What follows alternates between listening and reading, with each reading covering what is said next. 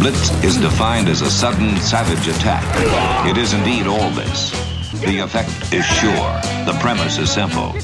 It's a basic, primal confrontation, man to man. No excuses are offered, none accepted. Welcome to the latest edition of Longhorn Blitz with horns247.com. Looks like a radio station. Now, here are your hosts, lifetime Longhorn Rod Babers, Pure athlete, yeah. I transcend race, hombre. Matt Butler, I don't talk man. I back it up. And we are chock full of that, man. Damn right. and Jeff Howe. It's still real to me, damn it. And that's the bottom line, because Stone Cold said so. If you're gonna blitz, come strong, but don't come at all. Coming strong with another edition of Longhorn Blitz with Horns 24 7. I am Jeff Howe, and we have reached my favorite sports week of the year. It's Texas OU week. And on top of talking Texas OU, we get to talk about a Longhorn victory this week. The first win for the Longhorns in Big 12 play is in the books a 38 20 win over West Virginia. We'll tidy that up and look ahead to the Sooners on this week's edition of the podcast. First off, wherever you're listening, however you're listening, we thank you so much for being a part of this week's presentation and for your continued support of what we've been doing here on the Longhorn Blitz podcast for a decade now. Uh, get this podcast anywhere you get your podcasts. Search Horns 24 7. That's Horns 247. No dashes, no slashes, no spaces. Just click that follow button. Get every episode of the Blitz when it drops on Tuesdays. Don't forget to leave us a five star review and get over to Horns 24 7. Plenty of Texas OU content will be there throughout the week. The best recruiting coverage in the Texas market with Mike Roach and Hudson Standish getting you ready for everything going down inside the Cotton Bowl on Saturday. Get over to horns247.com. Let me bring in the rest of the team. He is the master of the soundboard, the drop machine extraordinaire, our lead research analyst on Longhorn Blitz, and a daily fantasy guru who's a tad bit under the weather right now. He is Matt Butler. How are you, sir? Uh, doing well, but my voice doesn't sound as great. No need I'm- for a I'm- prolonged intro. I've been we'll there save before. it. We'll save your voice No for worries. when we really need it. we got Oh, you. you talk. You're like the uh, you're you're like Quinn Ewers right now, Matt. We're gonna break glass in case of emergency. if stuff starts going off the rails, we'll bring you in the game. But- real. Not gonna not gonna wait. No wasted reps for you this week. Matt. every rep's gonna count. Uh, a man who made every rep count during his career with the Longhorns. He makes every rep count uh, each and every weekday on the Horn 1049 1019 AM 1260 on the Horn app and at hornfm.com. Co-hosting Ball Don't Lie from three to seven with Mike Harge. Uh, but for the purposes of this, he wears many hats for the Austin Radio Network. But for the purposes of this podcast, he's our lockdown corner here on Longhorn Blitz. Lifetime Longhorn 2002 UT All American 2002 semifinalist for the Jim Thorpe Award. Fourth round draft choice of the New York Giants back in 2003. Spent his NFL career with the Giants, Lions, Bears, Bucks, Broncos, and a year with the Hamilton Tiger Cats of the CFL. When he was done with football, he got himself back to Austin, Texas, and the 40 acres where he earned his degree. Whenever that T ring comes back in, we will make sure he wears it proudly. Nevertheless, he is a card carrying member of DBU, and when you get that All American honor recognized by the NCAA, they make sure you get one of those black cards. Number 21 in your program, number one in your hearts, Mr. Rod Babers. Appreciate that intro, brother. As always. Rod, can you believe we're at the 20 year mark of your pick six in this game? No, you went down I in the annals of this rivalry. Yeah, because I'm Two an old man now, so I can believe it. 21 years ago, uh, as I coined it, was the Nacho Pablo incident where to one of my buddies, I lost a bet in the 2001 game uh, when Texas lost 14 3. I had to get up and sing the OU fight song while wearing an OU shirt in the school cafeteria. it's just sad. That's how confident I was. This week will make you do crazy things. Oh, yeah. Uh, things sometimes you regret Mm-hmm. but we'll talk about it. But first, we got to tidy up a nice win over West Virginia. And before we do that, we had some difficulties, uh, some technical difficulties on Light the Tower this week. So my five plays that made a difference in the game, not a lot of people heard them, and I don't want to break down all of them, but it really points to where I wanted to start with this game. Man, which is the Texas defense. You talk about getting yourself turned around. By and large, uh, they did it. Three of my plays, actually, uh, yeah, three of my plays were defensive plays. Oh, yeah. West Virginia's first drive, they have a third and nine. Texas brings a five man pressure. DeMarvion Overshown forces an incomplete pass. Defense gets off the field. West Virginia's second drive, they have a third and two. Anthony Cook playing tight coverage. A little bit of a late throw by JT Daniels. Nonetheless, he jars the ball loose from the tight end, brings up a fourth down. Yep. Again, Ryan Watts playing tight coverage. Ball's thrown a little bit behind Bryce Ford Wheaton, but Watts is in a position where he can recover, make the PBU. Defense gets off the field on fourth down. And then you go to the third quarter, the D'Shawn Jamison PBU on a third and 12 might have been the best defensive individual play in that game. But two plays before that, Barryn Sorrell records a sack that brings up a second and 15 before that third and 12. Barryn Sorrell, guys, three sacks already this season through five games. That puts him ahead of where Ben Davis was for the team lead through all of last season. There you go. So, Strides, baby. Baby steps. and Rod, uh, Rod, I'll start with you because I want to save Matt's voice. Matt, if you want to chime in, feel free. Uh, but Rod, I think the difference was, and we talked about this. There's a difference between getting pressure and throwing stuff at a quarterback that can make it tough for him to tell where the pressure's coming from, really discombobulate him. They did that with JT Daniels, 25% pressure rate for Texas. Now, I want to go through the pressure rates this season, and I think you'll see the one that stands out when Texas stopped bringing a lot of pressure. And it's one of those deals, don't think you'll see much of it this week against Oklahoma. At least I'm not anticipating it. But there will be some teams in the Big 12 where you do have to deal with a quarterback that brings a true live dual threat element to the table. Against ULM, your blitz rate was about 29%. Uh, against Alabama, against Bryce Young, about a 32.6% blitz rate. We know how effective the blitzes were in that Alabama game. Against UTSA, again, yes, Bryce Young is mobile, but Alabama doesn't have a lot of design runs called for him like UTSA does with Frank Harris. The blitz rate in the UTSA game drops down to 22.4%. And it was mm-hmm. only that high because when Eddie Lee Marburger was in the game at the end, he had six dropbacks. You blitzed him on four of them. yeah. So that's even kind of skewed a little bit. Then you go to Texas Tech, face Donovan Smith, blitz rate drops. So it's 32.6 against Bryce Young. Your blitz rate against Donovan Smith drops all the way down to 19.7%. And then you're back up to 25% this week because we know JT Daniels doesn't pose much of a run threat. Uh, and Rod, I just like the fact that they threw different looks at him. Uh, if you look at JT Daniels when when blitzed in that game, if you look at the PFF numbers, it was his lowest average depth of target for his receivers. The NFL passer rating wasn't great. We talked about it going into last week. His NFL passer rating, basically from when he wasn't blitzed to when he was blitzed, was more than cut in half. Mm-hmm. And I think that made it because we know. Go back to Washington, man. PK wasn't a huge blitz guy, but I think under the circumstances, made it more palatable for him to want to dial up some pressure.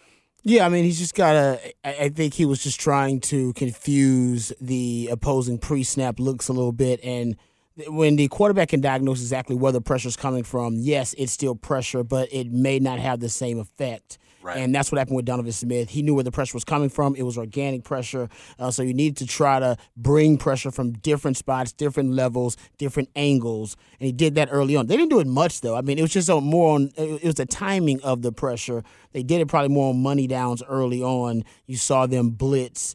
Um, I believe if I look at the first few money downs, maybe the first five, they probably blitzed three Yeah. of the first five. I talk about that little five that little five minute pressure they um, ran on that first third down. yeah, so they they they did do it timely early on, but as the game progressively got out of hand, which happened really early on, I do think everybody got a little bit more conservative, and there was just no really no need for it really to take those types of chances on defense because the truth is West Virginia's game plan was a lackluster game plan. They didn't really have a lot of juice. They couldn't run the ball, so they were one dimensional.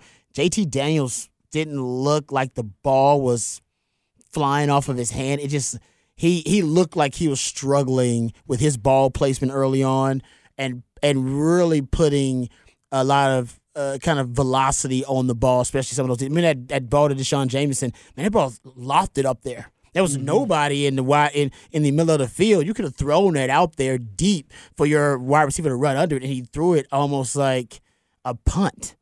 You know what I mean? It was just it, it, West Virginia just they they were overwhelmed by Texas and they they never recovered from the shell shock. And give Texas credit because Texas just put their hand on the throat of West Virginia and the whole entire game basically other than the first drive of the game for Texas, which they punted offensively. That was the only time in the game where you felt like West Virginia was a threat to Texas. After that, West Virginia wasn't even a threat offensively. Defensively, their rush defense, I said, was pretty stout, but their pass defense was so subpar that it really did. Texas didn't even have to run the ball. Texas really didn't have to even depend on the run. So I'll give Texas a ton of credit, man, because basically that game was decided in the first five drives. First five drives for West Virginia, they had four punts and a turnover on downs. First five drives for Texas, they had one punt and four touchdowns. That's the game. That was the game in a nutshell. The game was over after that. The game was over. Texas never had to put their foot on the throat, but they always kept their hand on their throat. All right, ready to choke slam them. And they just basically kept choke slamming them over and over again at, at any point during the game. So give Texas credit. They were in command of that game the entire game. Although, yes, in the second half, it was a more conservative approach offensively and defensively.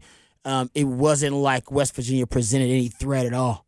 I mean, truth is, Yeah. looking at it right now, West Virginia, the way the the Big Twelve is recalibrated, I hate to say it, West Virginia might be the worst team in the Big Twelve. I mean, that you can make you have, you can have that conversation right now, Yeah, based I on the re, the recalibration of the Big Twelve with Kansas and Kansas State and TCU, uh, the Purple Kryptonite being back, and hell, Oklahoma better be careful they might be in the conversation too. My point I is, I see Iowa State we'll and West see. Virginia as being a rock fight of epic proportions. Uh, it could be. Bless you. I think I think Matt Campbell's a better coach than Neal Brown, so I'm gonna give Iowa State. Is Neal Brown gonna make it to that game? I don't know that Exactly. game I don't even. That's what I'm saying. Like, I, I think that's what I'm saying. West Virginia might be in that conversation right now as the worst team in the Big 12. But not that the Big 12 is bad, because that's not a terrible or bad football team. The Big 12 is just one of the most competitive leagues in the country, if not the most competitive league in the country. The Sun Belt is the only league probably as competitive as the Big 12, where you can say uh, right now four, five, six teams potentially could end up winning this conference, and it wouldn't surprise anybody. Yeah, I just showed Jeff pre uh, pre show, but Bill Connelly has the Big Twelve almost caught up to the SEC thus far this season, like uh, well ahead of the Big Ten. And I mean, right now his rankings has Texas five and OU six. The So SP that's plus? just on Pepper. Yeah. Yeah. Well, see now, now I don't believe in his rankings. Because I gotta tell you, well, not well, it's partly because, but mostly because Oklahoma's defense. I mean, that, that defense should be dragging Oklahoma's rating down into the gutter. Oh, it has. It's brought 'em because down. uh, right? I mean, that O- ooh, that Oklahoma defense. I I've not seen Oklahoma defense that worse for wear in a really really long time, and they are struggling. Yeah. He still has some preseason projections that are factored in that Okay. impacted a little bit. But yeah, with Texas, the reason why Texas is up as five is he had the most improbable loss in all of college football. And then The you're Texas right there loss. with the O Alabama. with Alabama. yeah. Yeah. no, that's a good point. uh, Rod. I you see why Texas is up there, but Yeah. Oklahoma is what I don't see. Rod, you mentioned West Virginia's inability to run the football. I love looking at Bill Connelly's advanced box score. I, I just love this uh, percentage of West Virginia's runs that went for five plus yards at 18.5% of their runs. Right. They got nothing. I was surprised. Like I was surprised they were shut down and so one dimensional so early. Yard- they they yeah. had nothing to spark the running game, yards before contact per rushing attempt 0.8. and that's on the interior D line of Texas, man. Like you, that I would say that interior D line for Texas is is pretty damn stout with Keondre Coburn, T'Vondre Sweat, Byron Murphy playing really well too. I mean that that group and Ojomo. I throw Ojomo out there because he had a good game coming back too. Those four in the middle, it's it's tough. They're tough to run. Through, it really is tough to run through that group. You almost have to attack the edges, and the edges are not a, a liability like they were last year. But you're almost forced to do it. Yeah. And if There's nowhere else to run. There's no running room inside. EPA per play success rate, Texas tenth best against the run in the country. Yeah, and it's, it it starts in that interior D line, man. P- Those guys, some uh, those guys are getting some uh, NFL scouting attention now. They're Yeah. playing so well. T'Vondre Sweat seems like the guy that's kind of shooting up the Oh, he's just so boards. big. Yeah. So naturally, so and when you, big. yeah, as athletic as he is, Yeah. as a basketball player in high school, really good athlete. Mhm. Um, yeah, I remember talking to his high school head coach, uh, Rodney Southern, over at Huntsville, who he was at. He was at Copperas Cove when they were putting guys like Vontez Duff and Peanut Tillman, Oh yeah, uh, big time guys. Mhm. And at the time, he told me, he said, he said, I'm telling you, he's like T'Vondre Sweat's as good or better than any of those guys were. You know, his sophomore going into his junior. Looks like right now his, he's- his he- trajectory. he's showing it. Get that Old Spice showing it. commercial. I know they had Montez Sweat just off his last name was getting good. But I, you know, we t- we talked about this, Rod. We talked about this all off season. Uh, the nature of this Texas defense is when things go right, Gary Patterson's going to get all the credit. When things go wrong, Pete Kwiatkowski's going to get all the blame. Unfortunately, Uh, but man, give props to this Texas defense. Even the Texas Tech game, I said, look, man, in today's college football, if you're allowing 4.8 yards per play, that's going to keep you in a lot of games. It Oh, means yeah. you're just not giving up explosive plays. And for this Texas defense, the two the two numbers I want to point out: yards per play allowed. Last year, Texas was one of the worst in school history, mm-hmm. 6.03 yards per play allowed. This year, Rod, the Texas defense is the top 25 defense in the country in yards per play allowed, 4.73. Yeah. They're a top 25 defense. Yards per carry allowed, 5.15. I think that was either the worst or the second worst in school history last year. Uh, this year, 3.28. You're top 35 in the country in yards per rushing attempt allowed. Yep, and just overall, if you look at Bill Connelly has Texas at 23rd best defense. If you look at PFF, grades out as the 13th best defense. And if you look at, since you're talking about the rush game, opportunity rate, eighth best in the country. Yeah. No, it's a, and, I do think they're doing some different things. I think it's all about situation specific play calls. Remember, even after that Texas Tech game, what they say they're going to work on. We're working on third and fourth down calls. The if you go watch the defense, it does change on third and fourth down. They're more aggressive. They uh they're a little bit more creative. They're a little bit more elaborate. You can see them. Their uh, third downs where they'll move uh, Ovie Oghoufo, uh, hell, Jaylan Ford, and uh, or Marvin Overshown, DeMarvion Overshown, all from the same side. Yeah. Right, rushing from the same side, then running twists and stunts with guys with those guys. So they're doing a lot more creative things on third and fourth down. On first and second down, the standard early downs, I mean, they're pretty vanilla. I mean, they don't really do much at all. Yeah. Um, and I think as the season goes on, teams will start to attack Texas with, and maybe the sample size right now is long enough. But like I said, I thought the West Virginia game plan, West Virginia tried it. They just, they were so out of sync so early on. Graham Harrell, I wouldn't doubt if it comes out later on that he's got an injury or something. He just didn't look I right. mean, JT Daniels. Uh, oh, sorry. Why do I keep saying Graham Harrell? JT sense. Daniels. He's the OC. He's the OC. My bad. I apologize. JT Daniels. He just didn't look right. Uh, so I wouldn't doubt if there's an injury or something with JT Daniels. But his ball placement was off early on.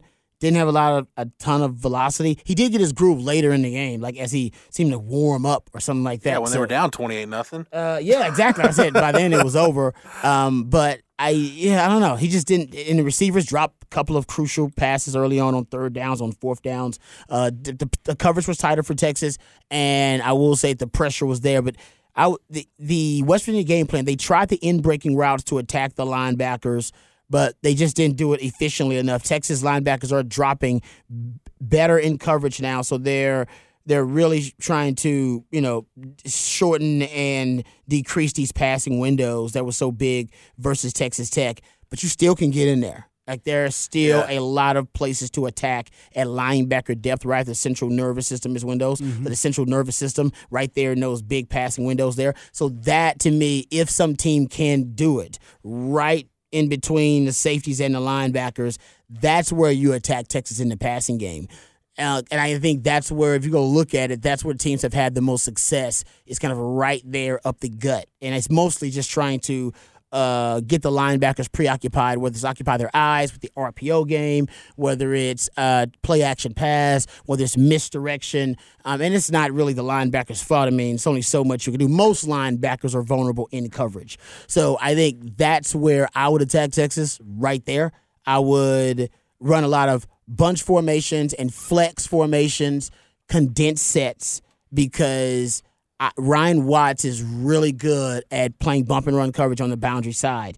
And he's done a good job of almost canceling out wideouts at times with some of his uh, really good tight coverage and redirecting wide receivers. He's so long, you can you know, you can take advantage of him downfield because of his hips. They're not really fluid, but it takes you so damn long to get around him at the line of scrimmage, and he does a good job of trying to get his hands on guys. I would try to avoid that altogether. Bunch formations, condensed sets, flex formations, just to so you can attack him downfield and not have to worry about him getting his hands on you. I'd also, man, I'd throw more deep balls.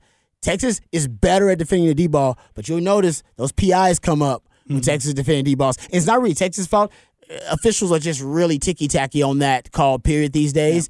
And I do think teams will try to attack Texas on the deep balls because what they're playing is they're playing out of phase a lot. I don't know if that's what they're being taught. Out of phase is basically when you're out of position. So you play the eyes and you play the hands of the receiver. Mm-hmm. And when you're in phase, you're in good enough position where you're almost hip to hip with the receiver. You can feel the receiver. You're so close to him with your opposite hand, and you can turn back and play the football. So they're not in phase a lot. If you notice, they're always looking at the receiver when they're playing the deep balls. Mm-hmm. That gives that gives you. I mean it puts you at a disadvantage. It puts you at a disadvantage in a lot of ways, but it also leaves you more open and prone to getting PI calls against you because you're playing the receiver and the official knows any contact, you're not playing the ball. Mm-hmm. You know, what I mean, I know you can't. Usually, when you're looking back at the ball, you can say, "Hey, I'm playing the ball." So there, that's how I justify the contact. So I think that, but I'm being nitpicky here and Yeah. trying to figure out ways to attack Texas. But if you have a dual threat quarterback, I think that's the other way. You you got to weaponize your dual threat quarterback against Texas. You do that, and those kind of my my four to five step process just already about how I would go after Texas. And I don't think West Virginia did enough of that. They can only do so much of it, but they didn't do enough of it. Now, the one time that they tried uh, attacking at the second level, Rod, they ran that crosser with Sam James kind of early in the game, and he dropped the ball. Like he had room to run. Oh, and they got one early though. Remember a deep one. He did, but Yeah. it- they ran. I remember they ran that shallow, that little drag, He dropped and it. Was- I, it was like a. I want to say it was like a third and You're right. six, Short. It was like third and medium, third He would have gotten the first down. He had plenty of room to work, but he just dropped the ball. Yeah. Uh, to your point, Rod, going into the uh, going into the West Virginia game, I charted pretty much teams attacking Texas in the middle of the field. Uh, basically, this is throws up to 19 yards down the field in between the numbers. I just PFF doesn't sort this out for you. You just kind of go got to go find Mm-hmm. Yeah. the numbers and add them up. Uh, opposing quarterbacks again up to 19 yards down the field in between the numbers. Opposing quarterbacks 59 of 73. It's about 81% completion rate. Mm-hmm. 507 yards.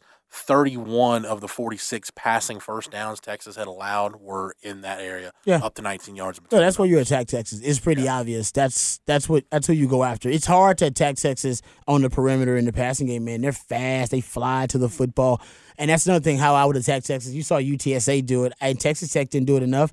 Eh, I would go with a ton of misdirection, but also double moves, slanting goes, hitching goes, anything to make their fast flow pursuit and aggressive pursuit work against them. Yeah. And some team will already start doing this, but they're they're so fast at the football, which is awesome. You love to see that, but there are ways to make that work against them. And the double pass for UTSA, things of that nature, like that's I would if, if you have time, you may not have time to go into double moves and slant and goes or the stalk block and go. Those things. And Texas has already been exploited on that already a little bit, but that's just because teams have seen how aggressive they are, which is a good thing to the football. Yeah, and I think to add on to that, as you look forward to the Oklahoma game, I think you just said it. Are they going to be able to do some of that stuff? Because they got injuries on the offensive line. I don't know if they I don't even know who's going to start at quarterback for them. As we sit here right now and record this, Brent Venable says they got three guys taking reps, but Dillon Gabriel's concussion protocol. What is, what mm-hmm. do quote unquote reps mean for him. Yep. at this point? You can technically be in protocol and practice and not play too. Yeah. yeah, That's happened Maybe. many times. But again, if he's still in protocol, that means you've got to get one of those other two guys ready, either General Booty or Both. or Davis Beville. You gotta yeah. get both of them ready. and yeah. they're both not good. Yeah, so exact, and I mean that wide receiver group. I mean, does anybody outside of Marvin? I mean, is Theo Wease going to play?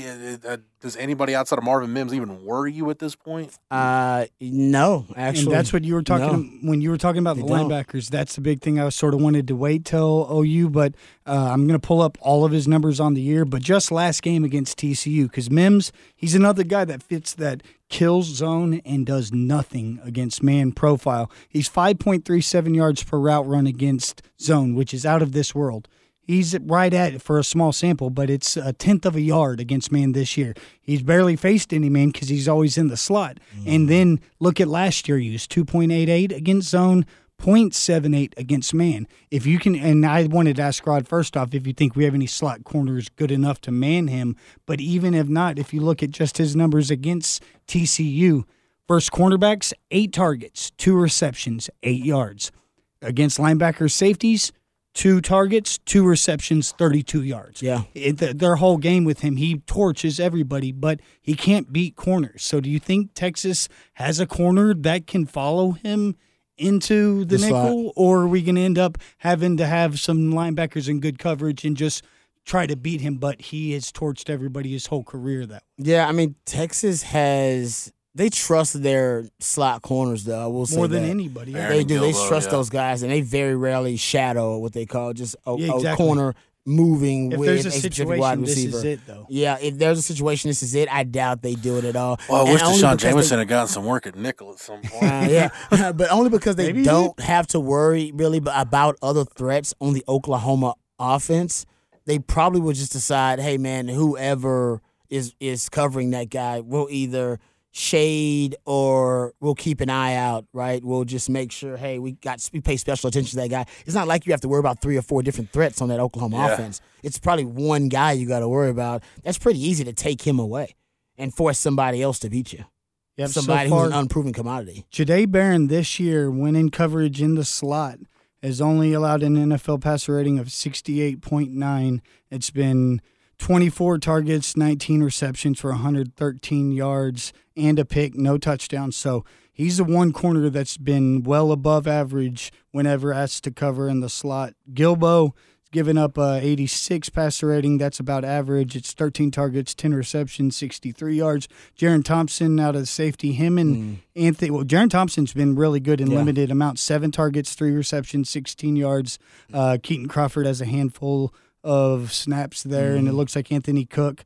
Anthony Cook's given up uh, eight targets, seven receptions, 53 yards, about a 94 passer rating, but nothing big. Yeah. No, I um I really do. I trust the Texas secondary for the most part, largely in coverage against Oklahoma. I think because I think they can, they match up pretty well with Oklahoma. Um, I don't think Oklahoma has a ton of threats they have to worry about. They don't have a lot of speed on the perimeter right now. So I yeah, And I think, Wease is the only other, I'd say, above average guy, and he's their one man beater guy Yeah. that always And- performs better against man, but he may be dinged up. and Texas plays man for probably half the time. I mean, so they're not strictly a, a man team or a zone team either way. I think they're kind of a matchup based team. I mean, Yeah, seriously, especially if Wease is out, Drake Stoops might be might be the next receiver threat you're really worried about. And he's mainly a slot guy, Yeah, but he's a guy that is the opposite of Mims. He But I will well say, man. if you're looking for somebody to work that, you know, we're talking about that intermediate passing area, that second level area right there where those linebackers roam. He'd be one of those guys. So if I if I'm Texas, I would fortify my pass defense in the area where I'm weakest because I know that Oklahoma might try to attack that. And yeah, I could pay special attention to whoever they deem as their number one target.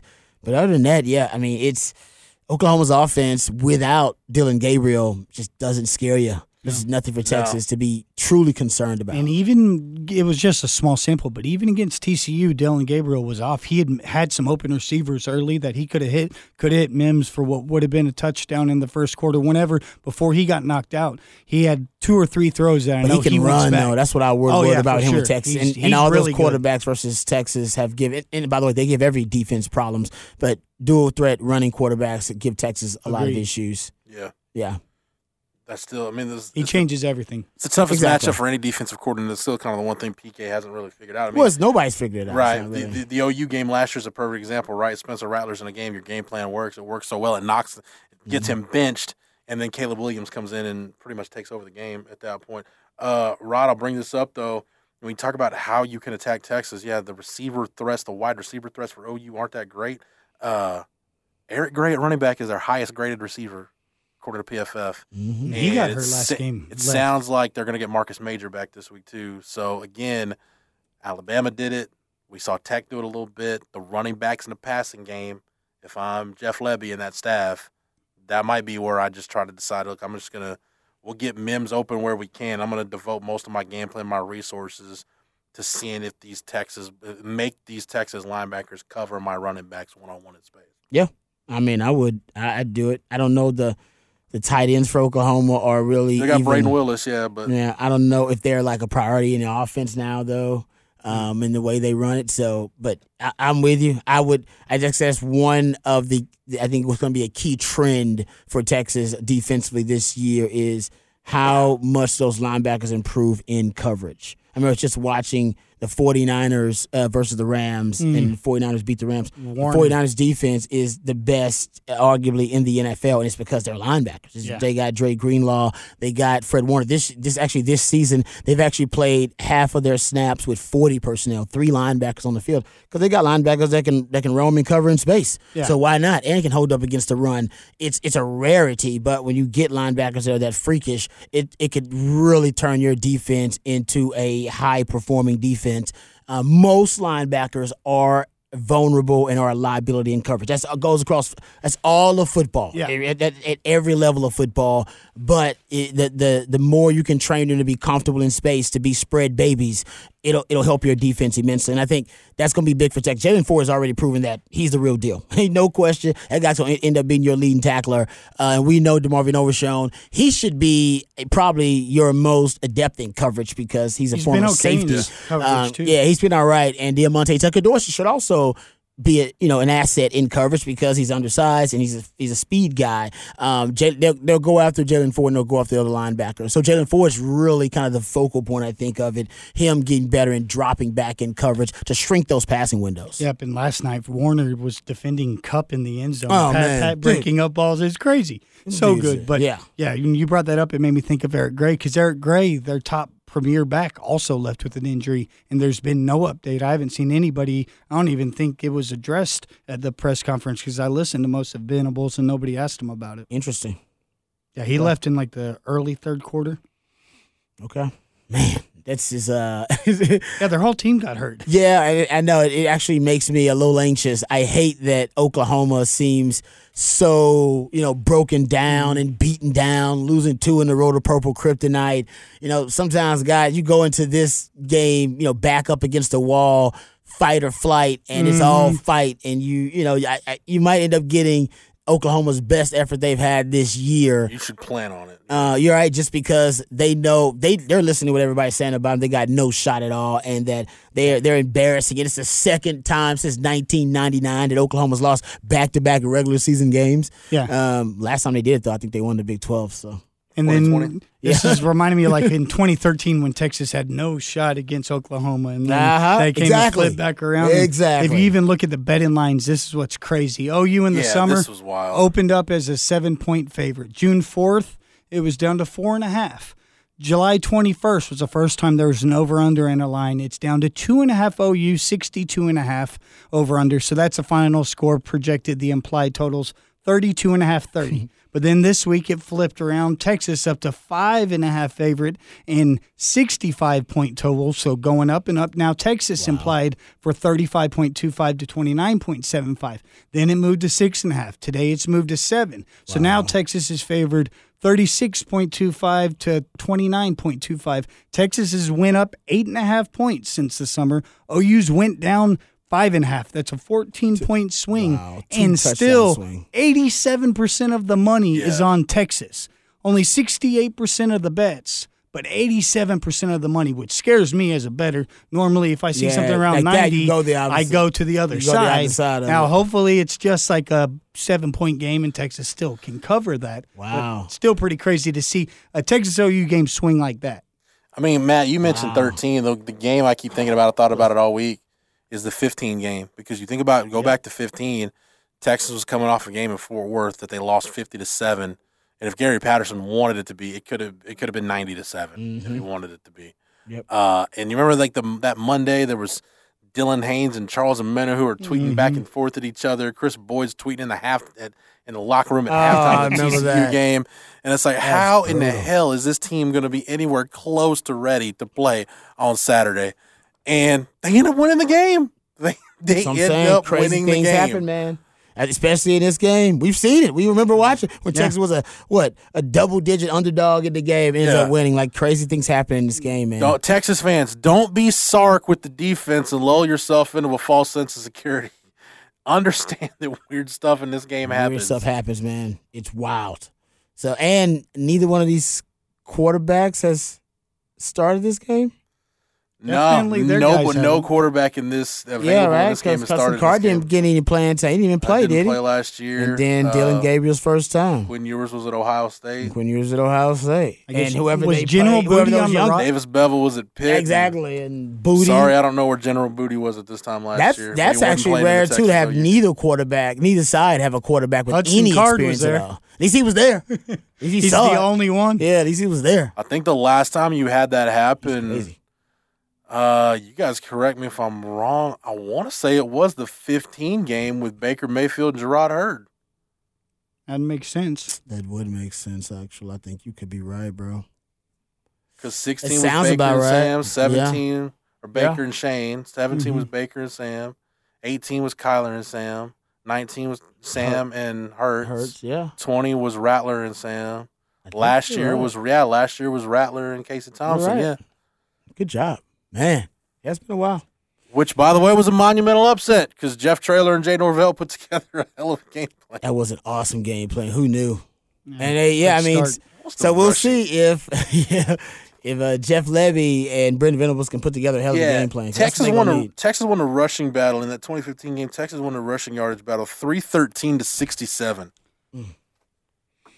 That's a big. Most of that was D'Onta Foreman with that 81 yard run, but who cares? They still won it 313 to No, they punked Oklahoma in line, on the line of scrimmage that day. I remember that.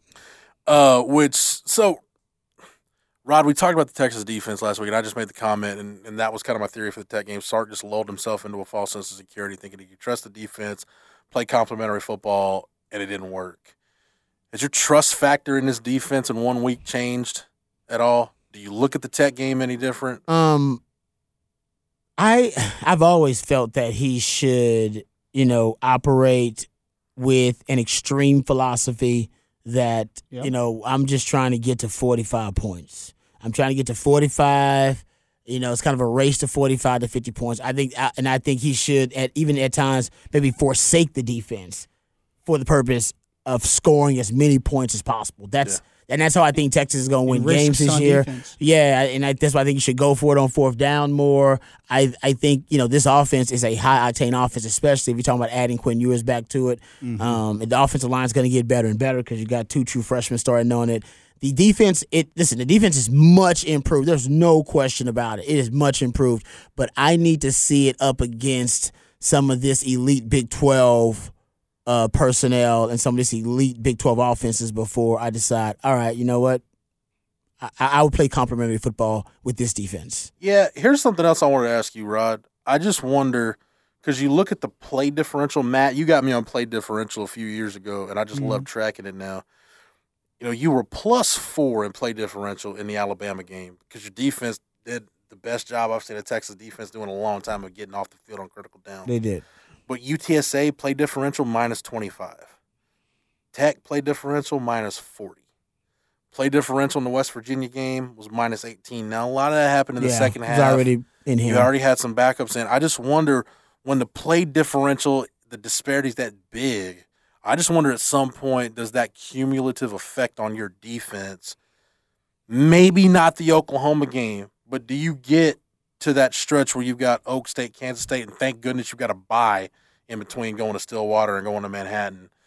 Does at some point, like game eight, nine, ten, does that just start to add up where this defense gets worn down? um, That's that's the one thing in the back of my head in terms of a negative or a question. question that I'm I'm wondering about. yeah, I mean that's uh, that's fair. Mm-hmm. No question about it. I mean you can ask that. I, I think that's why they're trying to play a lot of guys. They're rotating. I, I will see there they are rotating guys in crucial situations in the secondary, um, and on the defensive line at the linebacking core. So I think the hope is that they will have enough depth to be able to you know last the entire season with a high level of play. But you're right about that. That play differential. That's good. And that you know that the flip side of that's because the offense actually at times Exactly. scores quickly. Yeah. It's been married to it, and if Texas can Yeah, continue to be quickly. efficient and explosive, they can afford that because sometimes you're going to just inherently have a negative play defen- differential Yeah. if you're just getting explosive. But you have to maximize those, and that's why you can't have drives stall out or you can't have turnovers or things along those lines. You need to get the returns from it if you actually are going to go and put your defense in that situation. Yeah. We're talking about with the Tech game. You lost that game basically on one sequence,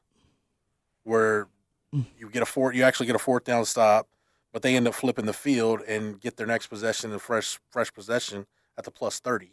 It's basically part a big part of the reason why you ended up losing that game. Yeah, I, I yeah, that's a great point. I also it I thins your margin for error when you play differential is what it is. It is. I, I think for Sark, you have to kind of understand what the personality and the DNA of your football team is, which is also mm-hmm. you, because your your team end up, ends up reflecting your personality and your leadership style. Sark is going to get off to a good start. We know that. We know that his scripts are amazing, extraordinary, excellent scripts to start off a game. So we know first quarter, quarter and a half for Texas is going to be impressive. We know that based on the sample size from last year and even this year. Um, the question is about Texas in the second half, making adjustments, and when Sark has to go off script uh, calling plays, and then win the chess match within the game uh, in the battle of adjustments with the other coach so one thing Texas has to make sure they do. Uh, Pete Pete Kwiatkowski is doing a great job, by the way, lately. Uh, PK and Gary Patterson. they got to make sure that defense also starts off hot. Like your defense cannot afford to start the way you started versus Tech, Or the way you started versus UTSA, Or even the way you started versus I've got some numbers right here, Because yeah. Sark is gonna come out gangbusters. He's gonna get you ten on the board. He'll get you fourteen on the board early, and you are basically allowing the opposing team to to squash and to nullify any momentum you may have or any cushion you may have by you worrying a the lat prior to that you know that game versus West Virginia in the three games prior to that you allowed the opposing team to score on both of their first two possessions. You, uh, it was four touchdowns, those six drives, I believe it was four touchdowns and two field goals. Um, and yeah, and Sark starts off fast, but yeah, you know what? It doesn't it doesn't have as much of an impact with the momentum and with the psychology of the game, and even forcing your opponent into desperation, which they did with West Virginia. They got forced to desperation quickly. They're like, man, we're down, we're down three scores. You're about to get mad and twenty one off the stick here. We got to start, you know, throwing the ball. And once they start throwing the ball, they're one dimensional. Boom, works into the whole, you know, the, you know, the, the, the, the basically the psychological, uh, basically element and impact of Sark's opening script, forcing teams to try to keep up. Yeah. Cause you got you got to like man I can't listen I can't fall behind because man if I fall behind the game's gonna be over and I, it forces teams into a point of desperation so that's why important the defense in that game versus West Virginia starting off forcing West Virginia on their first five drives to punt four times and a turnover on downs the fifth time the game was over Yeah. Yep. You get- And that could be the case. And I'm not saying every time Texas is going to have to deal with a team having a surge in the second half, but Yep. you can put a team out of their misery pretty early on if you get them down 21, 28 points. Now, It's like I know, Texas OU last year. I know it was exactly right. So I, I'm just saying, don't Well, look, allow them to Caleb match you. Don't Right. allow them to match you early, and it'll give you at least a better cushion. We don't assume, even though last year this is where it all started, and this is why Sark can exercise the demons, because this is where it all started. This is where people start That's- talking about your fourth quarter week, collapse, Rod. your second half collapses, your your lack of adjustments. This is where every uh, negative narrative about Sark started. It was in this Mm-hmm. game, and this is where you exercise those demons in the Um, second half. it, it in the second half, yeah, just make sure you because I think in the first half we all know Yeah. he's gonna start strong. All right, but you got to finish strong, and I think part of that is the defense doing their part to start as strong as the offense does. Yeah, to your point, Rod. So I went back and tracked it. Alabama, UTSA, and Texas Tech. Uh, Alabama's first two drives, 138 yards and 10 points out of those first two drives, 11.5 yards per play. Now, again, Jahmyr Gibbs had that 81, or Jase McClellan, excuse me, had that 81 yard touchdown run. That skews a little bit, but they did get a field goal on their first drive and extended that drive. Yep. UTSA's first three drives, which did include the the sudden change on the onside kick and the double pass, uh, but UTSA's first three drives, uh, 191 yards, 17 points, 8.7 yards per play. Texas Tech first two drives, uh, 31 plays, 158 yards, 14 points, Mm-hmm. 5.1 per play. But to your point, Rod, that's what Joey McGuire decided. Look, we can't fall behind. We Gotta just go. got to be in four down territory the whole damn game. Yep. And Yep. and Jeff Traylor had a similar mindset with the onside kick early. Yeah. And then the trick play's like, no, no, no, no, no. I know Sark. Sark can try to put me out of this damn game early. We can't let that happen because we know Texas, if we stay in it long enough, Yep. we got a shot. Yeah. Because Texas they'll they'll so, slowly but surely we can gain ground in the battle of adjustments over the last two quarters of the game. But you got to survive the surge. West Virginia never survived the surge. If you don't survive this surge, the Sark surge, you're done. Yeah. Done. And the only way to help that is for that defense to also they got to gamble early on too, and they did. Versus West Virginia, they got they gambled early on, right? They started they, they threw out some exotic looks early on, and they held West Virginia to just you know four punts and one turnover on downs those first five drives, and Sark was able to deliver some haymakers early on. That's what you got to hope for the Texas blueprint to win right now. Because at that point, if you're West Virginia, if I'm if I'm Pete Kwiatkowski and I say, all right, I'm going to stop blitzing, but if you want to go 18 plays and 65, 65 yards Exactly. and 18 plays and burn seven and a half minutes off the clock, you're you're down. You're, you're down. Th- third, you're down four touchdowns. Go right ahead. You're helping us. You're going to run out of time. You're helping us actually Yeah. with that. We need we need to drain some of this clock, and you're doing exactly what we need you to do. Our offense is resting on the side. They'll come back out. Your defense hadn't really stopped the Texas offense. So how are you gaining ground here? Because you need explosive plays. You need to be able to score quickly, and Texas ain't giving you that. Yep. And that No, means that- you're going to be out of the game. Yeah. and then right? if you look at Texas, Texas is one of the few teams in the country that have the best. Now these are percentage of you getting your first down on first or second down. Mm-hmm. Texas does it 75% of the time on offense, which is Oh, 50. say that again. You that. get you don't even get to third down or Oh, fourth okay, I down. got You get first Lincoln down. Riley used to love this. He Yeah, used to never even get to third down. Exactly, and this year they still don't much. It's only they're seventh in the country. Okay, but yeah. uh, Texas's defense is fifteenth in the country at limiting those and getting teams to not get first downs on first or second down. So that's the thing. Texas was obviously torched on fourth down by Texas Mm-hmm. Tech, and that's the one thing where if you look anywhere on Oklahoma's profile offensively. They're 106th in the country on third and fourth down success. They have not been successful late downs. Texas defense is very solid on the front downs. So it really marries well together because that's the only way that you can beat a team like Texas that's performing so well Yep. on early downs is being able to come through on those money downs. And that's why Texas has two losses one to Bama, money downs, had a few big plays Right. that came out, That's and the same right. thing against Tech. Y'all remember Holgorsen's last year at West Virginia? He was like that too. Like we looked at the numbers going into that game in 18. And it's like, dude, they don't even get to third down. Mm-mm. I, that, that was like game six or seven, and they had had like something like nine third down attempts all year. Yeah, no, you're right. So that people always talk about Texas, you know, have struggled on third down. I think going to the West Virginia game, they still were like getting what Mm-hmm. 35 percent or something like that of the third downs converting. Uh, but at that point, I would you say 75 percent? Mm-hmm. Uh, First downs on First first, or downs second down yeah. for the offense. there you go. So they don't even need to worry about third down Yeah. that much. They're just one out of four drives. Yeah, it's crazy. Um, let's talk. I'll talk about the offense from this standpoint. If this was it for Hudson Card, if Quinn Ewer starts in the Oklahoma game, this is the last start we see from Hudson Card for the foreseeable future. What a hell of a way to go out, man. 21 to 27, Amen, 303 yards, three touchdowns. You know it's your night when he throws that prayer up and, and, and Mhm. it's it was it's it's it was fascinating to see him gain confidence, right? Like you could tell once he got in a rhythm, man, he's climbing in the pocket, he's dodging rushers, he's taking shots down the field.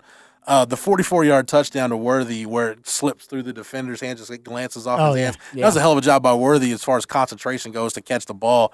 At that point, that's almost like the the Case McCoy touchdown against OU, where he drops into the bucket to Mike Davis. Like, dude, it's just your day at it was point. his day. Oh, his awareness in the your pocket's day. got so much better. Yeah. It's crazy. Like his climbing of the pocket, he's making plays. Like he's doing like Joe Burrow type stuff when he climbs the pocket now. Like keeping his eyes up while being a threat to run. Yep. And that was something he just didn't even do last year. And still, you go back to the field goal drive, right in the third quarter. It's the third game in a row where they've had a critical third and long. Actually, it's the fourth game in a row because he did it against Bama, he did it mm-hmm. against UTSA, he did it against Tech, and he did it in this game. It's the fourth game in a row where they've had a critical third or second and long, mm-hmm. and he has a scramble that helps you move the sticks. While Yeah. limping too, he's still. Yeah, I don't dinged know why teams haven't figured out that on third and longs that if he doesn't have his first or second read, he's going to run I it think it's because at that point, every time. I think it's because at that point they don't run him on design runs, no, so it's almost like you forget about it. Yeah. it's crazy. as a And defensive he's coordinator hurt. because you got so much other stuff to worry about. It's like, are they going to if they get Bijan one on one or they got Worthy one on one, whatever? Yes, so. Tavian Sanders is a threat. You just got to deploy your assets to so many different areas. It's like, look, if Hmm. that's what if we give up a 17 yard scramble to Hudson Card, then so be it. If that's what beats us, then so be it. Well, but he's them. making them. I was going to say it is beating them. I don't know what they're waiting. I, I don't Yeah. know. I would at least keep a guy in the middle of the field because it's long ones. Like you said, it's 17, 20 yard gain. So Yeah. I'd at least leave us a guy in the middle of the field to play middle field spy or to be a hole player. And if we get the QB room, the QB room is in a good spot if that's our backup quarterback going forward. What I like about the Won't be for long, offense, what I like about the offense, yeah, going into this game, Next year, two things. One, Sark mentioned it after the game, and I, I really do believe it. The guys that play that needed to play well against West Virginia played well. X Man had over 100 yards. Mm-hmm. Tavian Sanders had his best game statistically since the opener. Uh, so you got those guys confident. But I love, and I want to throw this theory, Rod, because I kind of I got this on the Twitter machine and on the on the board too at Horns 24 seven. Man, wasn't Sark tempting fate by leaving Bijan in the game in the last four and a half minutes after they recover the onside kick? No. which, which heads up by Keilan Robinson. I said, you can make that argument. It's always a calculated risk, but I think that was Sark. And, and you pointed out, right, Texas, they didn't really need to run the ball, but they hadn't run it well. Even if you No. take out the sack yardage They and hadn't run it well. and the big fumble, they were tw- they were 21 for 91 going into that last drive. Yeah, give I'll give uh, West Virginia's rush defense some credit. They Yeah. did a pretty good job. Yeah. Secondary was just Um, they were they were a mess. They're bad. They're bad on the back end, man. I don't I don't mean to Running disparage No, they around were any them. of their defenders, but they're pretty They pretty bad, bad, on the back yeah. end. Uh, but that I think that was Sark turning to Bijan, and and I don't think it was so much to get him over 100 yards as much as to say, look, just reinforce the fact, look, you took it on the chin with the overtime fumble last week. You're our best player. We're just going to line up. They know we're going to run it. I want you to line up, get downhill, and close this game out. Go close it out off. for us. I can see that. Yeah, um, I agree with you on that. I do think also if Bijan is going to be a Heisman finalist, right? Because this year it doesn't seem that anybody is like the front runner for it right now. I mean, C.J. Stroud probably is. Caleb Williams, I'm sure, is in the conversation. Jalen Daniels is in the conversation. Um, but if Bijan made, wanted to make a push, you could. I mean, especially you got enough games and big games to do it. Uh, I think he wants to make sure there's not a, a hole on that resume too. And when you have a, a running back, you're trying to push for the Heisman, and he's got a game with less than 100 yards rushing. It's always like, oh, well, that don't look Well, good. and if you just said he's a at- dominant player, dominant player, dominant player will get 100 yards in every game. You know what I mean? So I think he's also making sure, like, no, no, no, I'm gonna get him to this 100 just in case we make that push. That's not because people start poking holes in resumes of running backs of trying to get to a Heisman finalist, and that, that would be one of the holes they try to. And I remember him and Saban have talked about it for many years. You know, late in games, even at Alabama, they kept their guys in. Like they've That's been- true. They've earned it all week. They're my guys, and they run them until there's about se- under seven minutes in the fourth. They may take them out, but they're going to play them that first half of the fourth quarter because even in modern college football, you can come back from 21 points like that. No, it especially if you it's, get. it's peculiar because you're so deep at running back. Yep. You got you got another NFL running back saying, Rojo, who, who he- literally probably would be a better closer because he's so much more and physical. they had been at Bama always, Yeah. and it didn't matter. The lead guy always got it till the next no, guy. I'm just It's- saying. I said it's peculiar. I didn't say Yeah. to their history, them. it just fits Yeah. the evidence of what they what Sark's done in recent years. Hmm? Yeah, um, I'm with you though, Rod. The more I think about it, yeah, because if you're if you're a Heisman voter, you probably didn't watch that game. Like No. there was no reason to watch it. But if you're looking at a resume, and like you said, Bijan, I mean, with the way TCU's playing, with the way Oklahoma State's playing, big games K coming up. State's a ranked team. You got Baylor last game of the regular season. Kansas game gonna be a big game now. I mean, i- i- if if you happen to make it to the Adrian Big Twelve Martinez championship game, so he's going to have some. It's it's weird to say like the Oklahoma game is the maybe it's one of the low Oh. least marquee games left on his slate in terms of opponent. stature. is. It's, It's, weird. not even the biggest game in the Big Twelve this No. week. No game days in freaking Lawrence, For the first time ever, Wow, Texas Times OU week, and game days in Lawrence, man. unbelievable. What a what a time to be alive. But I'm with you, a Heisman voter. If Bijan has a requisite number of big outings in some of those marquee Mhm. games, then they'll all they'll look they won't know that They'll be like, six of those carries came in the last four and a half minutes with an 18 point lead. Like, oh, 21 for 101 and a touchdown. Cool. Yeah, he did a good job. Exactly. That's how they look at the end. I just wants to make Mhm. sure there's no hole in the resume. And he's right. That that I, I'm with you. I think Bijan he's got a chance to get to New York as a finalist because you got some big games coming up. And if he can be the reason you win those big games, Yeah. especially pulling upsets, which you might have a chance to pull a lot of upsets later because those Big 12 teams coming up, man, like you said, K State, Purple Kryptonite, Texas TCU, is going to be fa- Kansas, ranked in, or favored in every game and, going and forward. those teams likely to be ranked well, when look you play. If you're, Oklahoma State. Sark, if you're Sark, if you're going to get to Arlington, he's got to get to New York. Oh, I like that. It's good. Yeah. I like that. That is. I like that. Yep. I mean, it's. I think it's true. I think it's 100% the truth. Yeah. I don't think you can have one without the other. Mm-hmm. You're not going to have one without No, I'm with you on that. I agree with that. And it's all about um, how different ways you weaponize them. And Sark's the perfect mind to do it. Uh, anything else stand on offense? I just think the evolution of Ja'Tavion Sanders is probably the thing. I know we're talking about it. I just don't know that we can talk about it enough with how good he's been. Keilan Robinson downfield catching balls in traffic. Yeah, that's impressive Yeah, too. no, uh, the fact that thing. Keilan's like our highest graded receiver on a per play basis, he's getting more than five yards per route run, which is crazy. And if you look at the A dot for uh, for X Men now is over twenty on the year, twenty point one, which is amazing. Like nobody has an A dot average depth of target of more he than was almost 20 a 22 going into that game, I think. Yeah. yeah. It's sustained. It's pretty impressive. Yeah, no, I'm with you. I think Ja'Tavion Sanders is probably the biggest um, surprise and pleasant surprise for Texas in the offense this season, only because now you truly do have a mathematical equation that a defense cannot solve. They cannot load the box to stop Bijan, double X man on the outside, and keep a safety constantly over the top of JT Sanders who can threaten seam and also threaten the threaten vertical. Um, that you you know you had it in a sense with Isaiah Neyor. We never really seen it come to fruition because he got hurt. But you cannot leave the middle of the field open especially when Quinn com- Quinn Ewers comes back with JT Sanders because Oh, he can make that throw. I think Hudson is hard for him to make that throw right down the seam. That's a tough throw, man. Right in that little bread box, right in that little you know, sweet spot in between the safeties, right over the linebackers um, with JT Sanders. We saw it from Quinn Ewers in the first damn game. with with JT Sanders, and I think you'll see more of that. So you can't leave the middle of the field uh, wide open with JT Sanders either, because he can hurt you there. So I think it does it adds a totally different dimension and element to the offense that honestly we haven't seen on the 40 acres I don't know, close like David five, Thomas. six. David yeah, Thomas was the last yeah, David had that. Thomas or something like that. I mean, it's like been a a while, complete guy. Yeah. Just a complete tight end. nearly a Um, decade.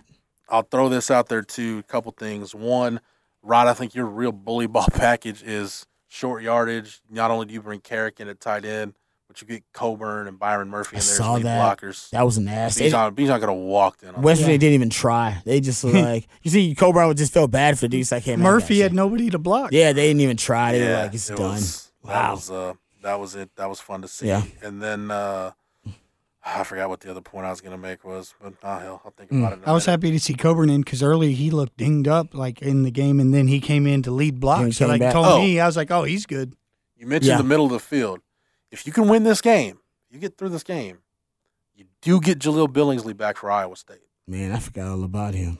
It's crazy. So forgot all about that the dude. combination of Ewers returning, you get Billingsley back for the Iowa State game.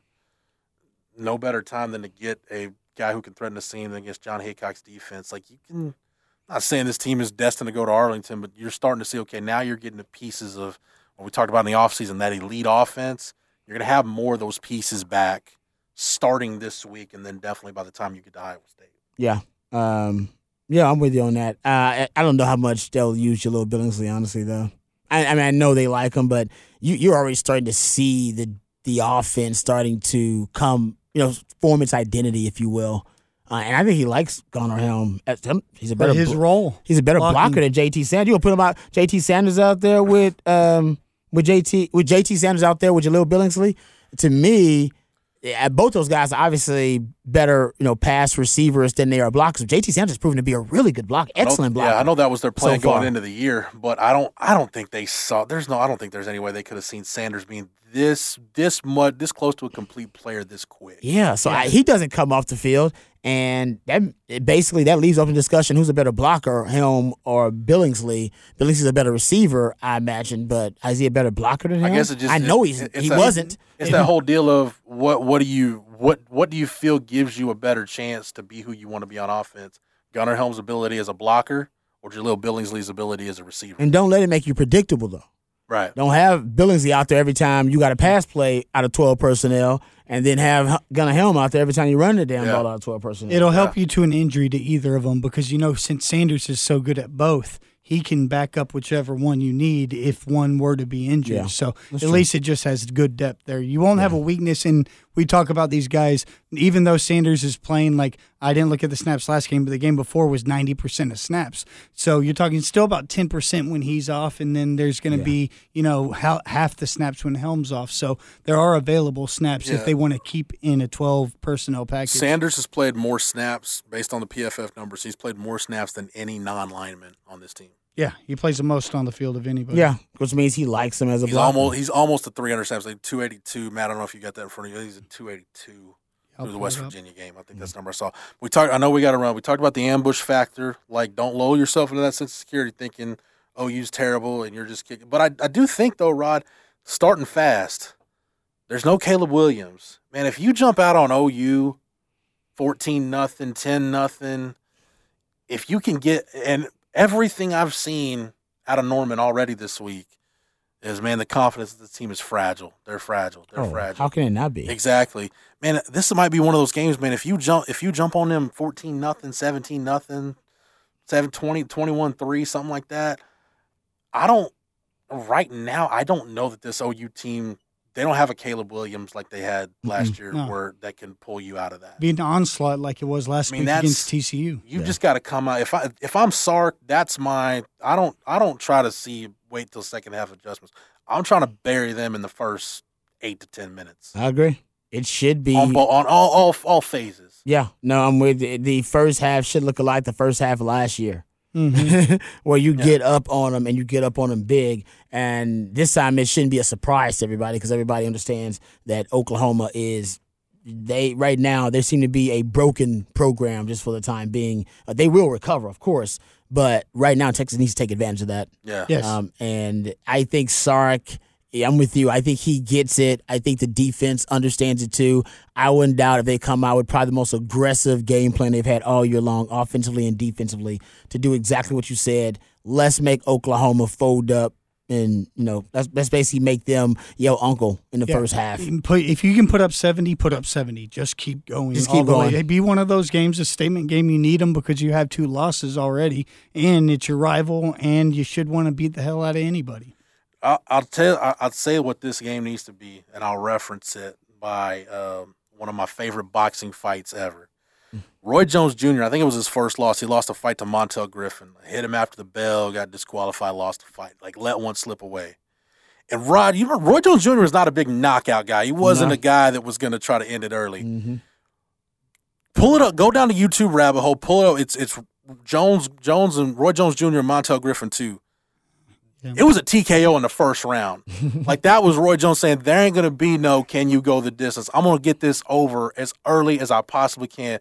Probably the most aggressive Roy Jones fight you'll ever see. He was he was going going for the knockout punch from the mm-hmm. opening bell. Haymaker. Sark needs to be Roy Jones Jr. in that second fight. Tr- just try to knock them out as fast as possible. Don't give them any hope. Yeah, I agree with you, especially because it's going to be a likely a backup quarterback, and their ego, self esteem will be fragile anyway. So all you got to do is force them into a negative mindset early. Don't let them start making plays early because then they'll start to believe and have faith that they can go out there and make plays against Texas. No, they need to have a negative mindset from the jump that, oh man, this is going to be a Sisyphean task that I basically, there's no way that we're ever going to be able to overcome uh, all of our, you know, uh, shortcomings, if you will. For the record, the second Jones Griffin fight lasted 151 seconds. Jones recorded the first knockdown 20 seconds into the fight. Yep. There you go. Get it done, man. That's that's what I want to see on Saturday. Foot on the throat. I'm I, I'm with you. It shouldn't.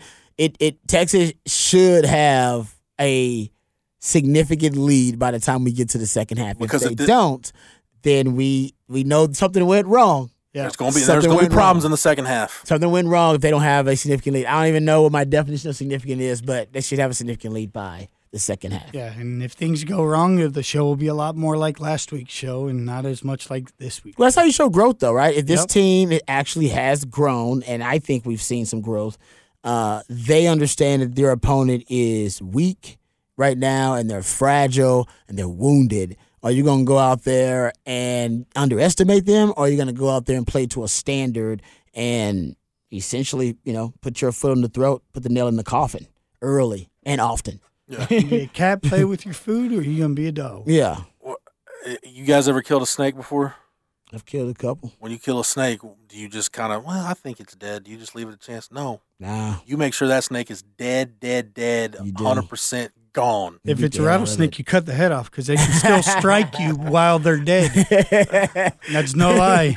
I I, like played that. a trick on people. Just, man. It was Texas OU weekend, I think 03, when you chop the head off and then tell somebody to come grab a dead rattlesnake and it'll still bite. That's where I, that's where that's where I'm at though. That's where I'm at. If you don't like that. if if you don't do that, then it's a game in the second half. And I, given the history of this Oh, yeah. program under Sark, I don't like your chances of finishing them off in a tight game in the second half. I agree. It shouldn't be a game. It, except you should have a significant advantage in the second half, and that is the time you exercise the demons of where all of this this negativity and the bad narrative started about Sark, where his inability to make adjustments, no fourth, uh, you know, being able to collapse, actually collapse in the fourth quarter in the second half after having these big leads, get the big lead and then finish them. And where faith was lost in PK.